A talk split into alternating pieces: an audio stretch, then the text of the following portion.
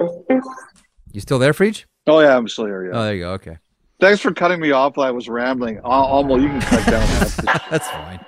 Oh, yes, it's time for another edition of your favorite car cast. 32 Thoughts presented by the GMC Canyon AT4X. Marek Friedman and Delic along with you. Two games and a bunch of news to go over today, so we'll try to make it as painless as possible. The Seattle Kraken, Elliotte, let's start here. Even though it felt like a Joe Pavelski night because it was a Joe Pavelski night. Uh, the Seattle Kraken draw first blood of their series against the Dallas Stars. Yanni Gourde with the overtime winner was just saying to Amil before we started the podcast here, this one had the feeling uh, and had the aura of a three or four period overtime here. Down. Bjorkstrand gets his own rebound, puts it back toward the goal, and never got through. Now Seattle yeah! scores! Scores! On the far side! It's hammered in off the rebound! Yanni Gourde, the overtime hero here in game one, and the Seattle Kraken take a 1 0 series lead. After a third period heart attack, they come back and take the lead in the series. And Yanni Gourde, a two time Stanley Cup champion, who, in the absence of McCann, has really stepped up his production. And a rebound by Oettinger that gets put right into the play is active. And Bjorkstrand takes a crack at it. The battle between Lindell and Gourde. And Gourde just separates from Lindell and he's able to track the puck down, and a 50-50 puck gets sought out by Gourde, and he buries it. And again, this starts on a turnaround shot right there, a real beauty. Uh, but Yanni Gourde ends it five to four is the final en route. Joe Pavelski with four goals. Welcome back. Max Domi with three assists. But it's the Kraken who have the headline coming out of this one. The Dallas Party Poopers. That's the Seattle Kraken. Don't they know they ruined a good story? Not that they really care, mind you. No, but I think this is a very Pacific Northwest type thing to say. They really harshed the Dallas buzz. Is that how the kids say it, Elliotte? Did I say that right? They really harshed the buzz of the Dallas Stars. Well, I'll take your word for it. Let's put it that way. Uh, okay. the, obviously, the big story is that Seattle won the game. Yeah. But the thing everybody's going to be talking about is Pavelski, and the symmetry is incredible. It was 2019. He's injured in the game against Vegas. He comes back 15 days later. Yeah. A goal and assist as the Sharks beat Colorado in Game Seven. And then here in 2023, gets injured against Minnesota. He comes back 15 days later. He has four goals and they lose in overtime. And again, full credit to the Kraken. For the first time, they didn't score first. They were really under siege at the end of regulation and for a good chunk of overtime. Grubauer didn't back down. He's held strong. They got goal scoring depth all over the lineup. The story continues. That's a huge win for Seattle. I don't think it's a devastating loss for Dallas. You know, they lost game one of their series to Minnesota in overtime. So they've been here before. I can't imagine that Oettinger is going to be that shaky. Yeah. He looked really shaky early in the game. He recovered. The winning goal actually reminded me a bit of Bieksa's goal in 2011 that sent Vancouver to the final in the sense that I don't think everybody knew where it was. Obviously, the cameraman didn't, and I felt for them because you know, you think the puck is going one way and it hits something and goes another. But it was one of those kinds of goals where everybody had to react kind of quickly. And I don't think everybody knew where it was. But I think if you're Dallas, the thing you're looking at is you're saying, Oettinger's not going to be like that. He's not going to get rattled like that, and you feel that you're going to be better in game two. Can we park a little time here talking about Joe Pavelski? Sure. Um, because you're right. This was Joe Pavelski's night. Welcome back, Cotter. You know, he scores that goal to make it one nothing, and even just that one would have been a big enough story.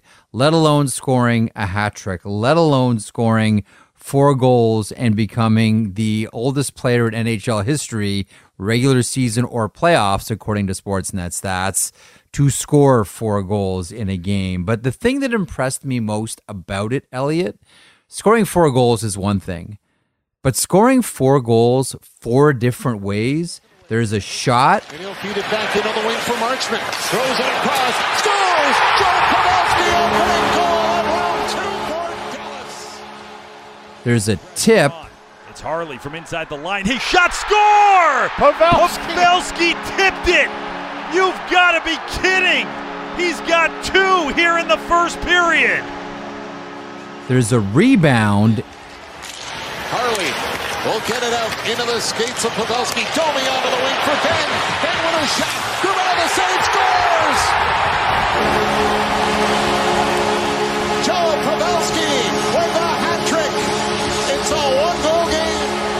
And then a bunt. Domi, soft pass. Hakanpää has a man in front. It's Pavelski. Fed there. Score! He's got four! You've got to be kidding me! Joe Pavelski! It's amazing! And a lot of these are really high skill plays. Four goals, four different ways by Joe Pavelski. Your thoughts on his night? The tip and the bunt, the fact that they both were up as opposed to down. Yeah. I, I mean, what else can you say? It was an incredible performance. Oldest player ever to score four goals in a game, regular season or playoffs.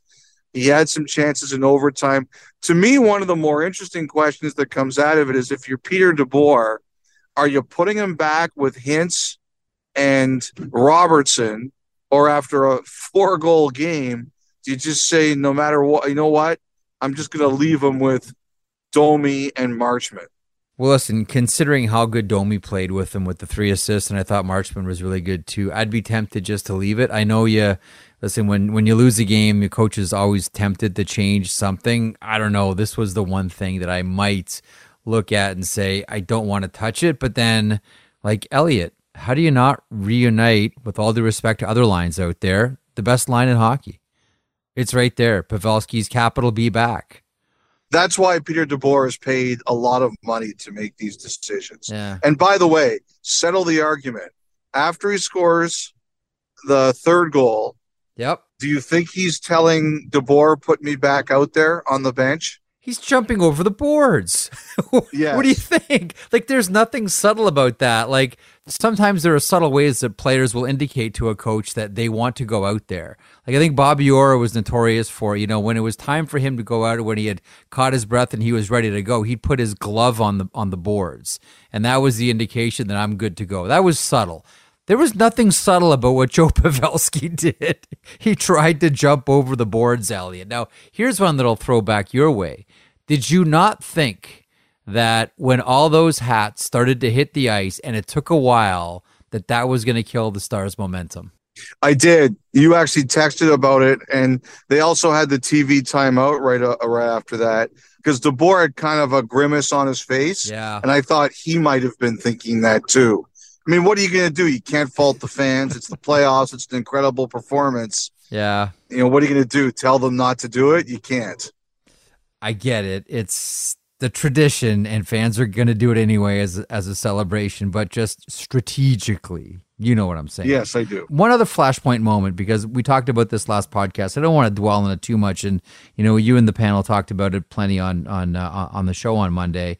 Tyler Seguin gets hit by Adam Larsson. Yanni Gourde confronts Seguin afterwards about embellishing.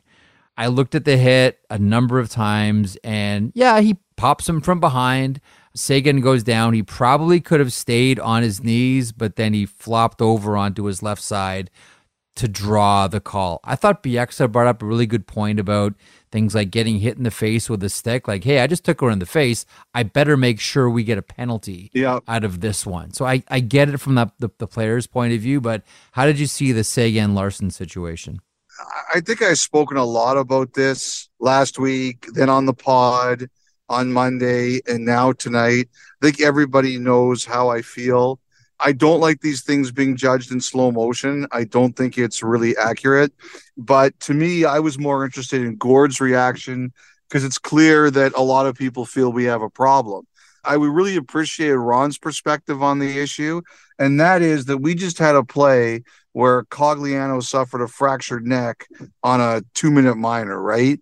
So I think that the referees are sensitive to that. And I think you have to take that into account on the call on the play. Like, I think if I was officiating, I would be sensitive to that too. So I've said a lot about it. I think there's an issue. I just wonder if some of these officials are afraid to call embellishment right now or don't want to call embellishment right now. It's a hard call. But the one thing I do know, Jeff, is that there's a lot of people who think it's a problem and it's as bad as it's ever it's ever been. Okay, meanwhile in Toronto, what do we do now? The Toronto Maple Leafs are saying that to themselves as they uh, they embark on a journey in the second round of the playoffs. Uh, the Florida Panthers arrive in Toronto and spoil the party. Nick Cousins kicks off the scoring. Brandon Montour finishes it off, but it's Carter Verhaeghe uh, with the game-winning goal. Brodie comes across. He's trapped. Here's a break. Verhaeghe scores, and a counter punch by Florida, and they're back in the lead. 4-2 is the final. And don't look now, but Brandon Montour has six goals in eight games, Elliotte. Mm-hmm. He's having just, he's had a wonderful season. Yep. And he's carrying right on and having an even better playoff right now. Matthew Tkachuk with three points.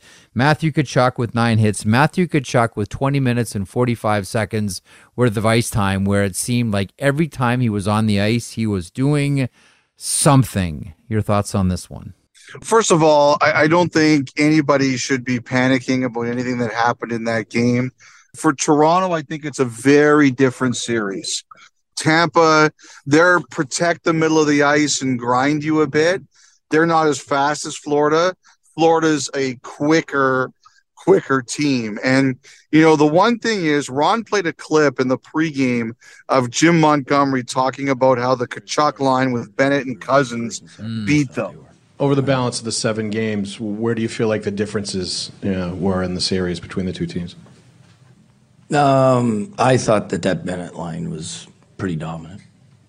You know, Tkachuk's a outstanding hockey player, and we didn't contain him. You know, uh, I thought they always changed the momentum back to them every time they were on the ice. Pretty much, I thought that if I'm looking at the series, that was the biggest difference because statistically, our power play was better so that means our penalty kill is better than theirs. You know, there's a lot of things, but in the end, that line kept making plays. And they're on the ice again, winning a battle behind the net. They score. Like every time Boston got something going, Paul Maurice threw that line over the boards and kind of changed the momentum. Well, last night in the first 10 minutes of game one, that line went over the boards five times. And it's even more impressive to think about that when you figure in that Bennett got a penalty. And Dallas Eakins sitting next to me, he pointed out why. He said, it's the exact same thing that Montgomery was talking about. Toronto got off to a good start. They had a couple of chances. And Paul Maurice said, I'm sending that line out to change the momentum. And so, you know, that's what he's doing now. And Florida's a faster team. I wonder if Toronto's going to go 11 and 7. Hmm. I wonder if they're going to go back to Gustafsson to get his speed back in there. You know, Florida's fourth line doesn't play a ton, so you could probably get away with doing 11 and 7. But I wonder if the Maple Leafs are going to consider that. This is going to be a different series for them. And, you know, the one thing about Tkachuk is he's taken a lot of big hits. You know, he took one from McAvoy last series. He took one for Schenn, and he keeps going. He's showing that that's not going to stop him. So I think you're going to have to live with the fact that that's who he is, and he feels very confident right now. You just have to stick to your strengths. And Toronto's strengths is up tempo. They shouldn't be afraid of playing at this speed with the Panthers. Not at all. First of all, Sergei Bobrovsky I thought was outstanding again. Yeah. For the Florida Panthers, 34 save performance. Uh, do you have a thought on the Panthers netminder here? I know there was a little bit of I don't know gamesmanship, or maybe there was nothing to it this morning at the skate with Alex Lyon going off first, but nonetheless, thoughts on Bobrovsky's evening? He made eight saves in the last two and a half minutes. I think it was nine in the last three, and a lot of those were really good chances. Uh, I thought it was interesting that Matthews was shooting at his blocker because he gave up eight blocker goals against Boston. That was the way the Bruins beat him, so they were looking for that. You know, he hadn't had a four game win streak all year, and he's got one now. I don't know if he's found his 2019 magic, but if he has, it's bad news for the rest of the NHL. Look, like Yeah. he's playing the best he's played in a long time. And I don't know how much longer this is going to last. I'm sure Florida is sitting here and saying, you know, one of the things I've heard with him in Florida is it's been so enigmatic. Here they are, they have him signed to a $10 million AAV contract, and Spencer Knight got a big extension, you know, before this year. So they were obviously saying, like, hey, you know, we're we're not sure that Bobrovsky's our guy. You know, the one thing that I- know the Panthers have felt with him is just uncertainty. At times they haven't been able to figure out why it hasn't gone right, and at other times when it's gone right, they haven't been able to figure out how to keep it. So I think there's like this feeling of let's just ride it as long as we can, hope it lasts for 11 more wins and see where this takes us because I've been told that one of the things that has kind of frustrated them about the whole Bobrovsky experience is they seem to feel there's no rhyme or reason at times as to why he's going right or why he's going wrong. So just enjoy this while it's happening. Elliotte, one more thing I want to get your thoughts on, and this isn't specific to the game, although it's an infraction that happened in this game, but it's more a, a big picture NHL rulebook question. Yeah. So towards the end of the game, Sam Bennett got a double minor for high sticking. He got the second penalty for drawing blood. So he, you know, high stick cuts open Ryan O'Reilly. And one of the, the things about this incident was Ryan O'Reilly doesn't wear a visor. Now, visors came in in 2013.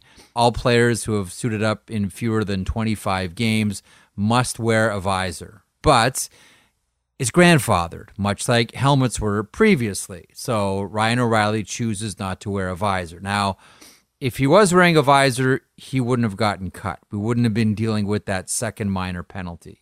Right. Do you think that there's anything here where the rule book needs to be amended? Because for certain players, visors are mandatory. And in those cases, the face wouldn't have been struck by the stick. Ryan O'Reilly is choosing to not wear a visor, not protect his face, because as I mentioned, visors are grandfathered in, and therefore he did get hit in the face and drew an extra penalty.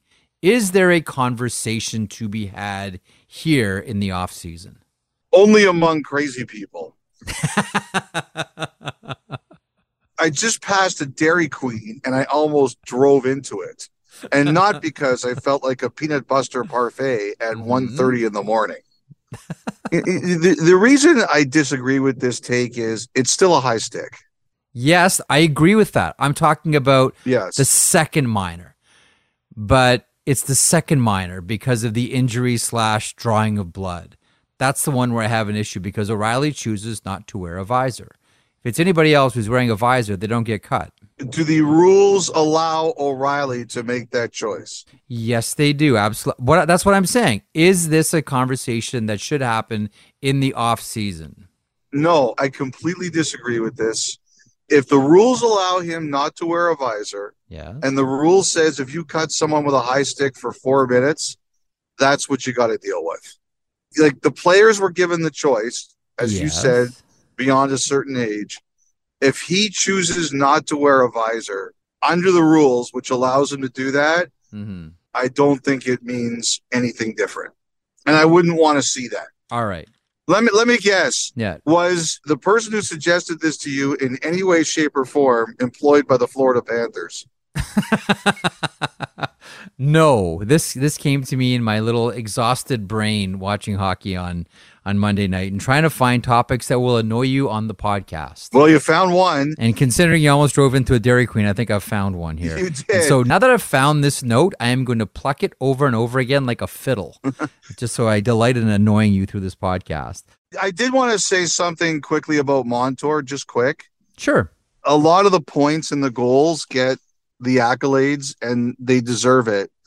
Someone who followed that Boston series told me he's an underrated battler in his own zone now. And they said that's actually the Hmm. biggest change in his game. People always knew he was offensively talented. No one ever doubted that about him. In Anaheim, they would tell you that. In Buffalo, they would tell you that. And even though he set his career high this year by 36 points, they said that the talk in watching that series was how he fought the Bruins and how he battled the Bruins. And that was what people said really sets Montour apart is he's much more competitive mm. than he ever used to be in terms of fighting for the puck. And he deserves credit for that.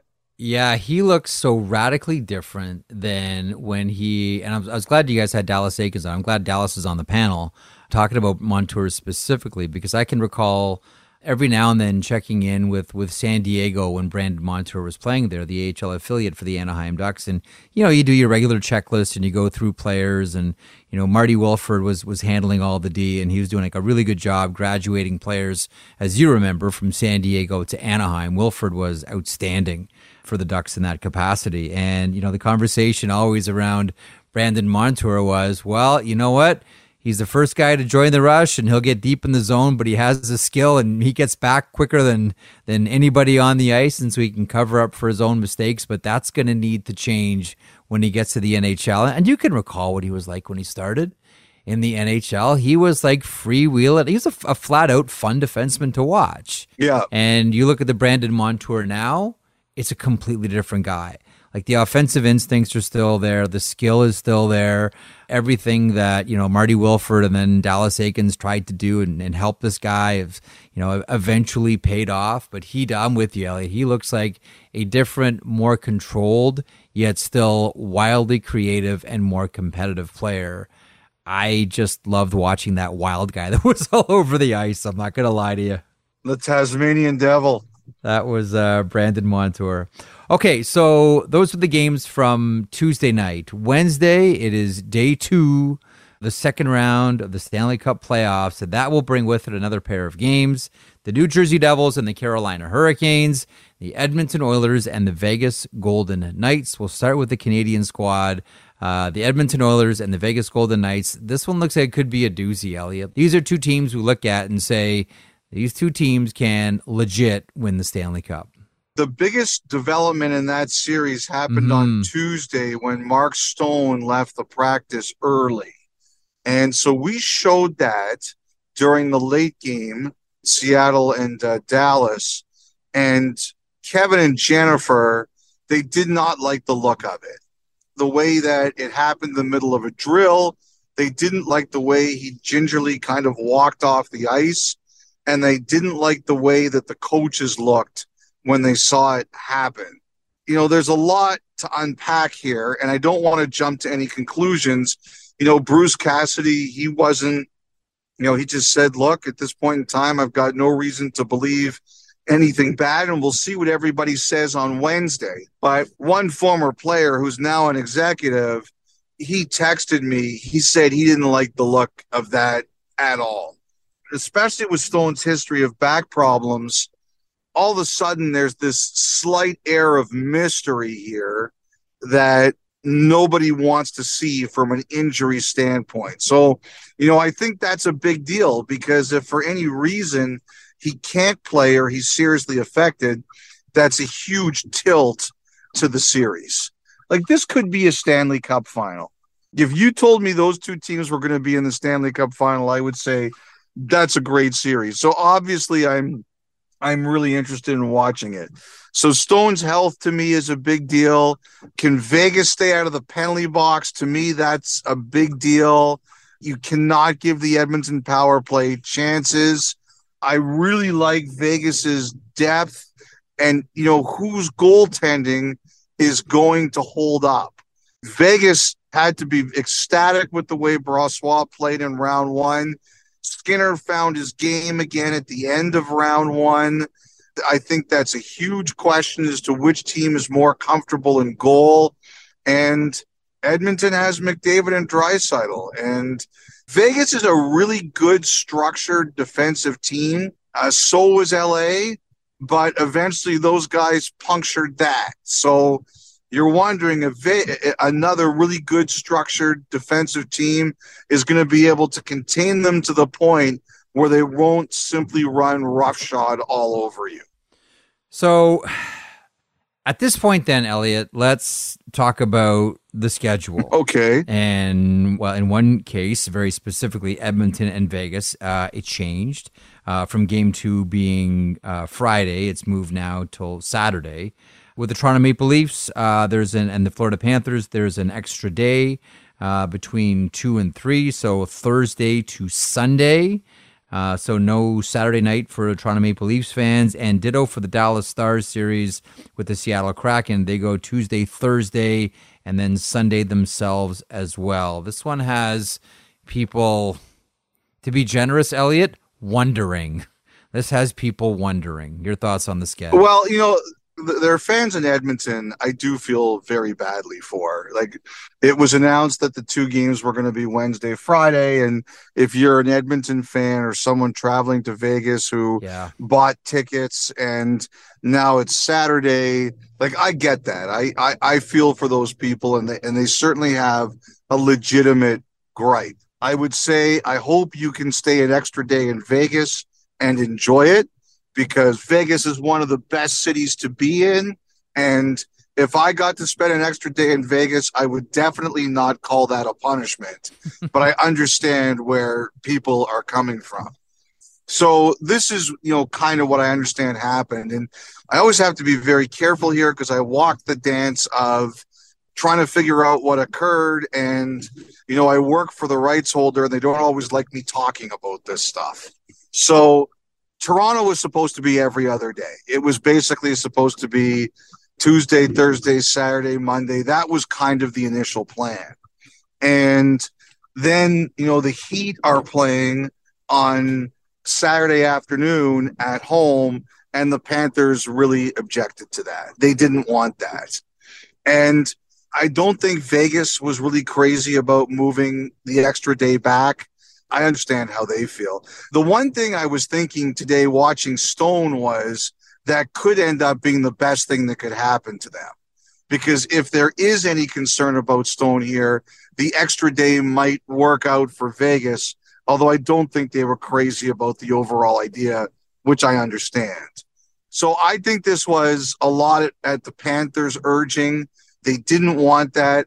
I do think at one point, Jeff, a back to back was pitched Ooh. in that Toronto Florida series. Wow. And it didn't go anywhere. I, I don't know why it didn't happen, but someone told me at some point there was a back to back on the table. You know, I'm a Saturday guy.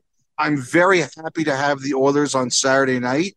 Obviously, if Toronto's not there, if Edmonton's there, I'm really happy with that. You know, as for the next weekend, I don't like it as a traditionalist for Hockey Night in Canada on Saturday night. But one of the things that's going to happen there is the series that goes that long is the Leafs are going to play on Friday and Sunday. And I suspect if our network isn't going to get Saturday, they won't be too upset with Toronto playing on Friday and Sunday because you get two weekend games. Yeah. And while it's not what I like personally, I don't know that our guys are going to be too upset about that. That's the schedule situation. Now, Devils and Hurricanes. Elliotte, in a second, we're going to talk about the New York Rangers, whom the New Jersey Devils dispatched in seven games. But your thoughts on this one? And by the way, this one features a Selke Trophy nominee in Nico Hischier. So the Selke finalist came out Patrice Bergeron, shocker. Uh, Nico Hischier from the New Jersey Devils and Mitch Marner of the Toronto Maple Leafs. Your thoughts on this series, sir? It became clear the Islanders were not going to be able to score enough to beat Carolina. Carolina, they're one of the highest IQ teams in the league. Yep. They're incredibly disciplined. They know what they want to do, but you have to be able to score to beat them. I know it sounds stupid. It really sounds stupid, but one or two goals is not going to be enough. You have to be able to put like a curvier number there, like the occasional five. Jersey can do that. This is the bigger challenge for Carolina. They're playing a much more potent offensive team. even though at times they had trouble scoring against the Rangers. That was a Shesterkin thing as much as anyone else. Yeah. But Jersey has the firepower to score against Carolina. That's going to be the Hurricanes' biggest challenge in this series is can they shut down Jersey's offense as well as they shut down the Islanders? And I don't think it's impossible and I don't think they're incapable, but I think it will be harder. I just think that that potency of the Devils is much more of a challenge to the Hurricanes than the Islanders. Uh, I know you're a big fan of Sebastian Aho. He's hot. Brent Burns Yeah. uh, playing some really good hockey uh, around playoff time. You always have to watch someone like Jordan Staal as well. And this is a team that has game breakers. So you got to be careful facing off against the Carolina Hurricanes. Although this one should be an exciting series because New Jersey, as we saw against the Rangers, can be a really exciting team. And speaking of those Rangers, all kinds of questions after a first round exit, after a loss to the New Jersey Devils in the Battle of the Hudson. And the first thing we look at is the coach. What is the future, if any, you think, with Gerard Gallant here? all the tea leaves say that they're going to make a change. In a lot of ways, it's the easy thing to do. I've said this many times this year. You know who the owner of the Rangers is. He's a volcano and not a dormant volcano, Hmm. one that actually tends to erupt from time to time.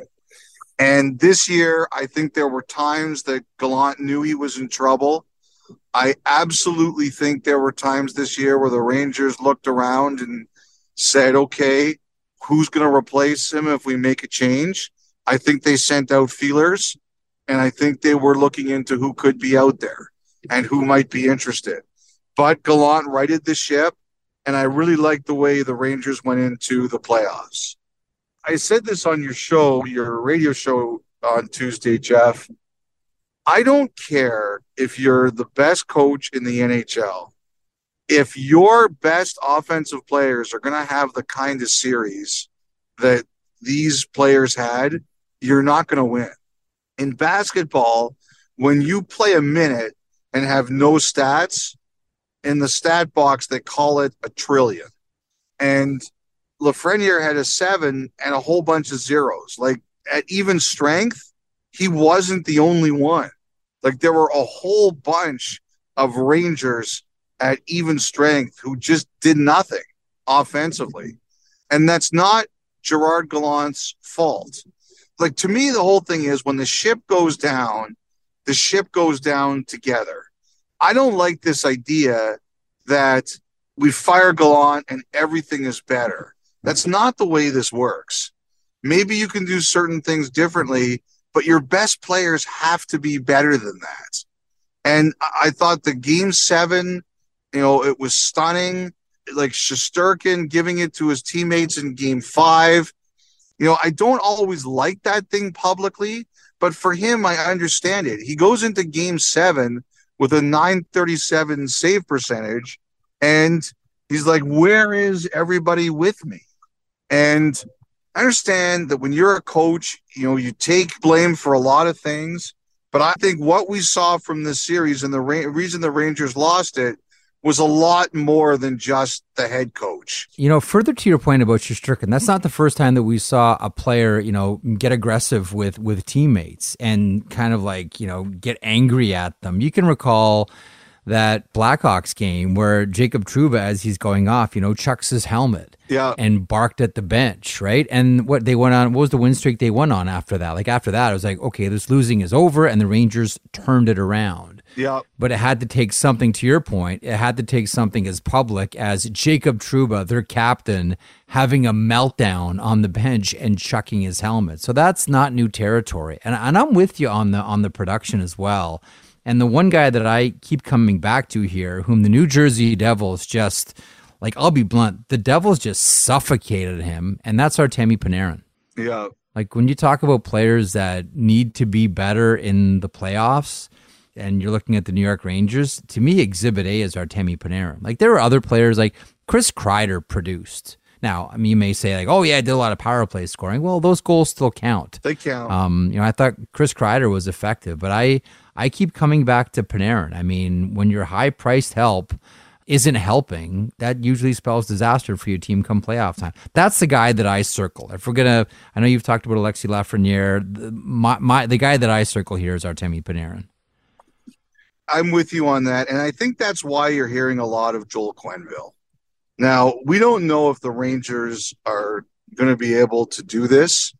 They have to go through the NHL, and the NHL has to decide whether or not they're going to reinstate Joel Quenneville. Mm-hmm. In addition to the fact that Quenneville won three Stanley Cups in Chicago, the fact that Panarin had enormous success under Quenneville is why I think you're hearing his name. Like, I don't know where this is going to go, so I'm going to wait to let it play out and see if it's going to be possible. But I think the Rangers are looking at this and they are saying, Panarin had huge success under this coach, and that's one of the reasons they want him there. Hmm. But I heard there was after one of the games in the series, there was like a huge argument behind closed doors, and like everybody could hear it, and they could hear the coaches and management, and everybody was so frustrated with the way it was going, and I, I guess there was a big argument going on, and everybody could hear the fact that tempers were boiling over. And so when that happens, there are consequences out of it. And when you lose in the first round, there are consequences out of it. And I do agree that Gallant's going to take some of it, but I think this is bigger than the head coach. Elliotte, one more thing on the New York Rangers before we move on, and that is, you know, this is a team. Chris Drury went out of his way to bring in stars at the deadline, two specifically Vladimir Tarasenko and then the future Hall of Famer Patrick Kane. Yeah. Tyler Motte came in as well. Niko Mikkola comes in on the Tarasenko deal. But do you have a thought, maybe most specifically on Patrick Kane through all of this? Like, I, I don't think any of these players are coming back to the Rangers, but I, I do wonder what's next for all of them, most specifically the the future Hall of Famer here. Well, I just think the biggest question with Kane is is he going to need any kind of procedure? You know, you and I we talked about it a lot about the rumors that he might need something, and I think if he had not been traded at the deadline, it was possible he might have to get something done and then potentially be on time for next year. I think that's the question right now. Does he need any work done? And that might take him a while to recover from. I, I don't know the answer. I think that's just sort of the question right now is in any way, shape, or form, is he going to need any work? Listen to the 32 Thoughts podcast ad free on Amazon Music, included with Prime. Hey guys, Mike in Fort McMurray here. So I totally agree with your comments on what Derek Lalonde said. I think the hockey world just needs to take a chill pill and stop being poopy pants about stuff that we'd say because it's a little ridiculous. I just finished the pod up while I was raking up my leaves. So I'm going to put tinfoil hat theory on here for a second and just say that maybe he was trying to fire up his ex team and get them going because they look so poor. So just tuck that away underneath your lid for a little bit and see if that resonates and kind of filters into what Jeff likes to do and go down weird rabbit holes. Anyway, thanks, boys. Love the pod. Really enjoyed it today. Made raking the leaves so much easier. Thanks. Hi, guys. Matt here. Just listening to your uh, Friday pod about uh, Derek Lalonde and him getting picked on for revealing, in air quotes, uh, Tampa secrets. Look, if, if Tampa can do a study and figure out that Vasilevskiy has trouble taking shots from the point. I guarantee you that any other team that has any sort of analytics department already knows this stuff. Like he's not revealing any secrets that people don't already know. The blowback has been completely ridiculous. Thanks guys, love the pod.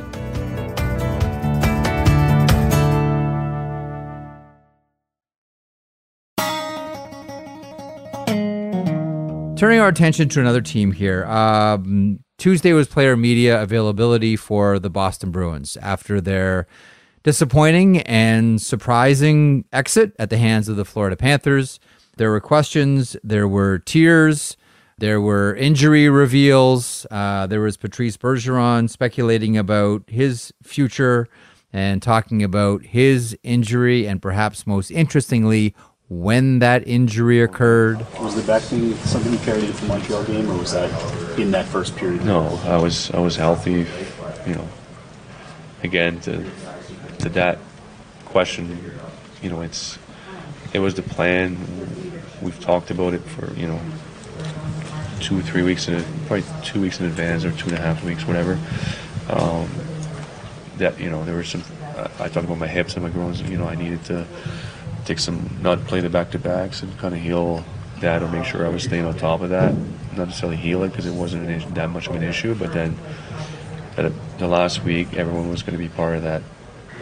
Those two games to to be ready for you know for, for playoffs, and so that was the the talk that, that Monty kind of uh, had with, with with me, and you know I was I agreed, and, and so the Montreal game was I was healthy and you know, it was a coincidence that it was in Montreal, and uh, you know, it's just an unfortunate, you know, moment and timing that it happened, and and yeah, looking back, and if you if I had a crystal ball, obviously I wouldn't have played that game, right? But no one, no one knew that.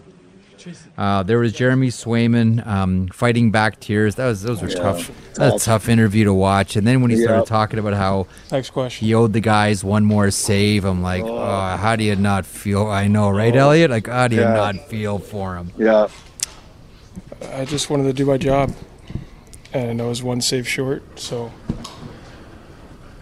sucks. I think I owe the guys, you know, one more save. So take the positives and move forward, but this one stings. Your thoughts on what we heard from the Bruins players on Tuesday? I think one of the most interesting things was there was one injury we didn't find out about, and that was Ullmark. I'll tell you this the most fascinating thing about that one for me is so when I was a student reporter at Western, Western had a really good football team. In my second year there, they went to the Atlantic Bowl, which was the semifinal of Canadian University football. And they played St. Mary's, and St. Mary's had a quarterback, Chris Flynn. He was an incredible player. Anyway, it was a great game, came down to the last play. But during the game, one of their players, a linebacker, was out of the lineup. And, you know, he was trying to go on the sideline and he couldn't. So Western had a defensive end by the name of Rich Leslie. And Rich was a big guy. He was about six foot five and he was very intimidating. And, and right in front of me, because I was on the sideline, he walked up to this player, he grabbed him by his shirt, and he said, Are you hurt or are you injured? And I was like, Okay, so I'm like 20 years old at this time, Jeff. and I'm like, I said to myself, What does that mean? And I knew in the moment not to say anything because yeah. it was a huge game. But I remembered I asked him later. I said, "What were you asking? Are you hurt or are you injured?" And he said that hurt means you're a little bit sore, but you can go back in, and injured is you can't play. And you know, he said to me, like I think the player had like like a thigh bruise or something like that, and he was like, in a big game like that, you shouldn't be missing it because of a thigh bruise, is what he was trying to tell me. so when Ullmark Sorry. came out and said, "Did you get hurt during the series?" Uh, no. Yes and no. Yeah, I would say. Yes or no? It's either yes or no. No, yes and no. Oh, yes and no. Yes. Was the original injury in that Washington game, or, or was that building to that point? Oh, it's a lot of. Um, the game that you left in the, in the regular season. Yeah, well, yes and no on that one as well. It, it is, yeah, no, it's maybe um, it's hard to describe really. You know, it's what it, is it one of the reasons? I don't know. It's uh, something that I was dealing with at that point, and we got me back in, in shape for game one. You know, and that's that's it. There's a difference between hurt and injured I think I know exactly what he's talking about. Now, I don't like to put words into people's mouths, So I want to say that this is my own opinion. So based on that, my memory of 30 years ago, what he's saying is, yes, I had something, but it wasn't bad enough that I shouldn't have been playing. And, you know, the whole thing is the Bruins leave their goaltending decisions to Bob Essensa. Yep. And Bob Essensa, the former goalie who's a goalie coach, he has enormous respect inside that organization and around the league. And I could always be wrong about this, Jeff, but I would be shocked if they played Ullmark six games in a row when he wasn't healthy enough to play. Mm-hmm. Do I think that the Bruins wish that they could have played Swayman earlier and maybe changed the distribution of their starts a bit? A thousand percent, yes, I do.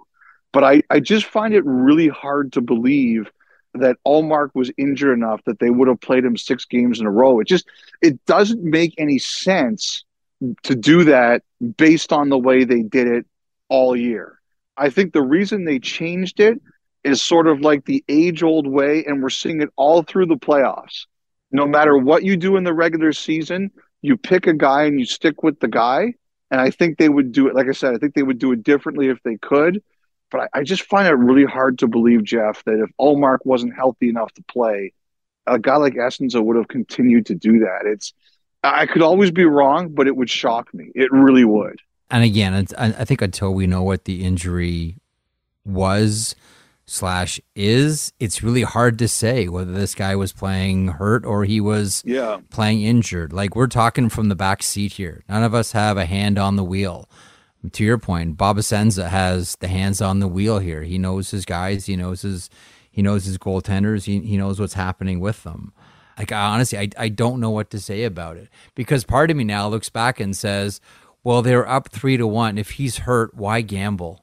Just throw Jeremy Swayman in there. Like Yeah. I know that Ullmark played the lion's share of the games. I shouldn't even say lion's share. He played more games than Jeremy Swayman, but it wasn't as if Swayman only played 15 games. He almost played 40 games this year Yeah. for the Boston Bruins. I don't know. This one's a tricky one when you're not getting sort of, you know, enough water to the village by way of information. I don't know what to, I don't know how to how to handle this one.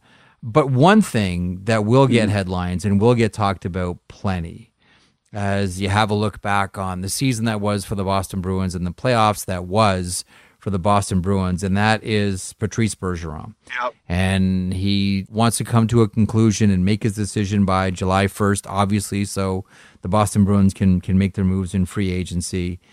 And he talked about the injury and the information being that the injury did indeed occur, game 82 in Montreal, a game he wanted to play in front of his family.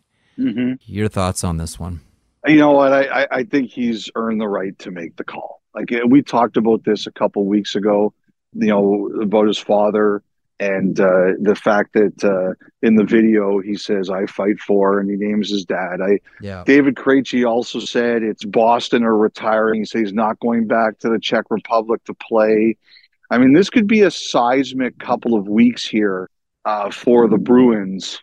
You know, the other thing too is they've got to make some decisions. Bertuzzi, Orlov, um, Orlov, Connor Clifton. Like some of the interpretation of on Orlov was he would want to go back to Washington.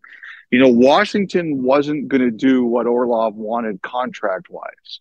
So unless that's all changed, I just don't know how there's a fit there, to be honest. But they have some big decisions to make. But I'll tell you a story someone told me on uh, on Tuesday morning. We were talking about the Bruins and their decisions, and you know when they signed Lindholm, uh, so they traded for him and they signed him to an extension Yep. right away.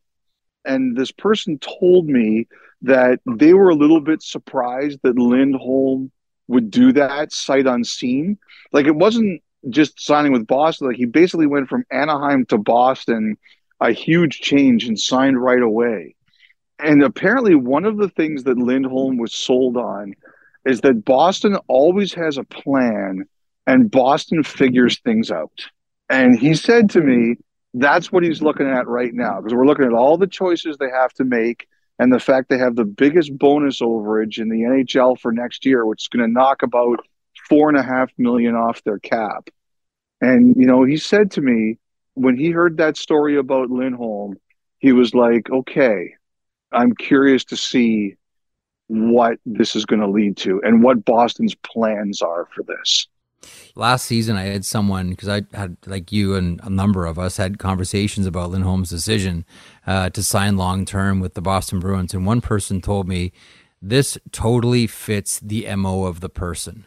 That Hampus Lindholm is someone who will wake up one day and will say, I want to spend the next 10 years of my life here. And it'll be an abrupt change. And he'll make that decision because he wants to try things. Mm-hmm. Like apparently that's him as a human being. He just wants to go and put himself in situations to try different things. He doesn't want the concrete to harden around him for too long in any one place. That's why this one person said to me, "You know what? It does very much feel like a Hampus Lindholm. I'm going to try this Hmm. type move." So maybe that's from Hampus Lindholm's point of view, that's Hampus Lindholm being Hampus Lindholm. I'm going to try Boston now for the next however many years. That's kind of the MO of the person. Another team making headlines this week, the Calgary Flames. Um, they said goodbye to Daryl Sutter as their head coach. Uh, Don Maloney, in a really interesting press conference, president of hockey operations, interim general manager, etc. He talked about the number of interviews that he's done around the coaching situation. Um, as you do at the end of every season, you do a thorough review of your season. I, uh, I interviewed 35 or 25 players, coaches, coaching staff, training staff, spoke to prominent agents for um, who represent key players on our team, and uh, it became clear to me that we needed a new voice uh, to guide us forward. Uh, Daryl is a good coach and experienced coach. Um, want to thank him for his three years of. Uh, and came to the conclusion that this was untenable. Had the conversation to, with Murray Edwards, um, who ends up eating just over eight million dollars worth of Daryl Sutter's contract, and now Daryl Sutter is ex of the Calgary Flames. Um, we had you know Jonathan Huberdeau in an interview saying things like, "quote Having a new coach is going to help my game and my confidence too." Your thoughts on what we saw the last couple of days out of the Calgary Flames? Well, I mean, it was definitely building towards that. I think we had a feeling it was going in that direction uh, before it was announced Monday morning. I think everyone kind of knew on Sunday. I, I had said I thought it came down Sunday. Someone else said to me it was possible it was Saturday, but it was on the weekend. They knew it was pretty much over. And I wouldn't be surprised if even Sutter uh, reached a point where he kind of heard everything that happened and said, this is not going to work. Although, you know, obviously he wasn't going to walk away from $8 million. I don't really know who would, but I think he realized it wasn't going to work. You know, a couple of things I heard about those conversations. Number one, I heard that the next thing, like, I believe that the Flames are going to start their GM interviews uh, process this week. You know, one thing that someone told me was that yes, there were players who had harsh words for Sutter, but what I was also told is I think some players also had some strong comments about why they thought some of their teammates could handle it or not handle it. They wouldn't say who, they just said that there will be some fallout there.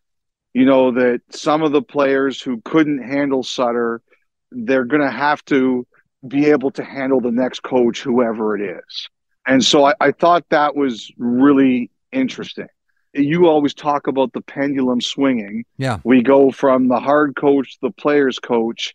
I assume they're going to look at more of a players coach this time. But I think there were some players who kind of talked about, well, if you're going to make the change, you better make sure that this player can handle the next guy. So I heard that came up, which I thought was interesting. Although, like I said, the people who told me wouldn't give me details.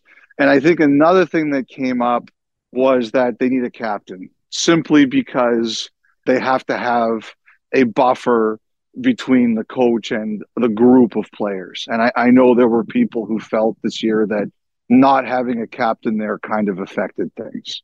I'll say this I Uh, I know there's there's been a lot of talk about Mitch Love, who's done a great job this year with the Wranglers, and there's going to be a number of those players in Calgary next year. I know they felt very strongly about Ryan Huska. Uh, they're one of their current assistant coaches, although that's always a hard thing to do. But someone said to me that nobody unlocked Huberdeau like Andrew Brunette did, and Calgary would be wise to at least have that conversation it's it's late. You've already you know, mused about driving into a Dairy Queen. You know, you're on your way home. You know, I'm hungry little, for I'm hungry for ice cream right now. You're a little little touchy. Yeah, I don't know. I don't know what it is. I don't know what it is. Probably best to wrap this thing up as it is a cozy 2:25 a.m. Eastern right oh now. Oh so God. take us. out. I know. Get your pillow, Elliotte. Get your pillow. Taking us out is a multi instrumentalist and producer from Brooklyn, New York. Gitkin writes music that's largely wordless, drawing on emotion through guitar driven melodies. He's a modern day guitar slinger that's informed by Greek and Middle Eastern modalities, mixing blues and funk. From his 2020 record, Safe Passage, here's Gitkin with Hold On on 32 Thoughts, the podcast. Hold on to this love we got the fire burns and the love is not.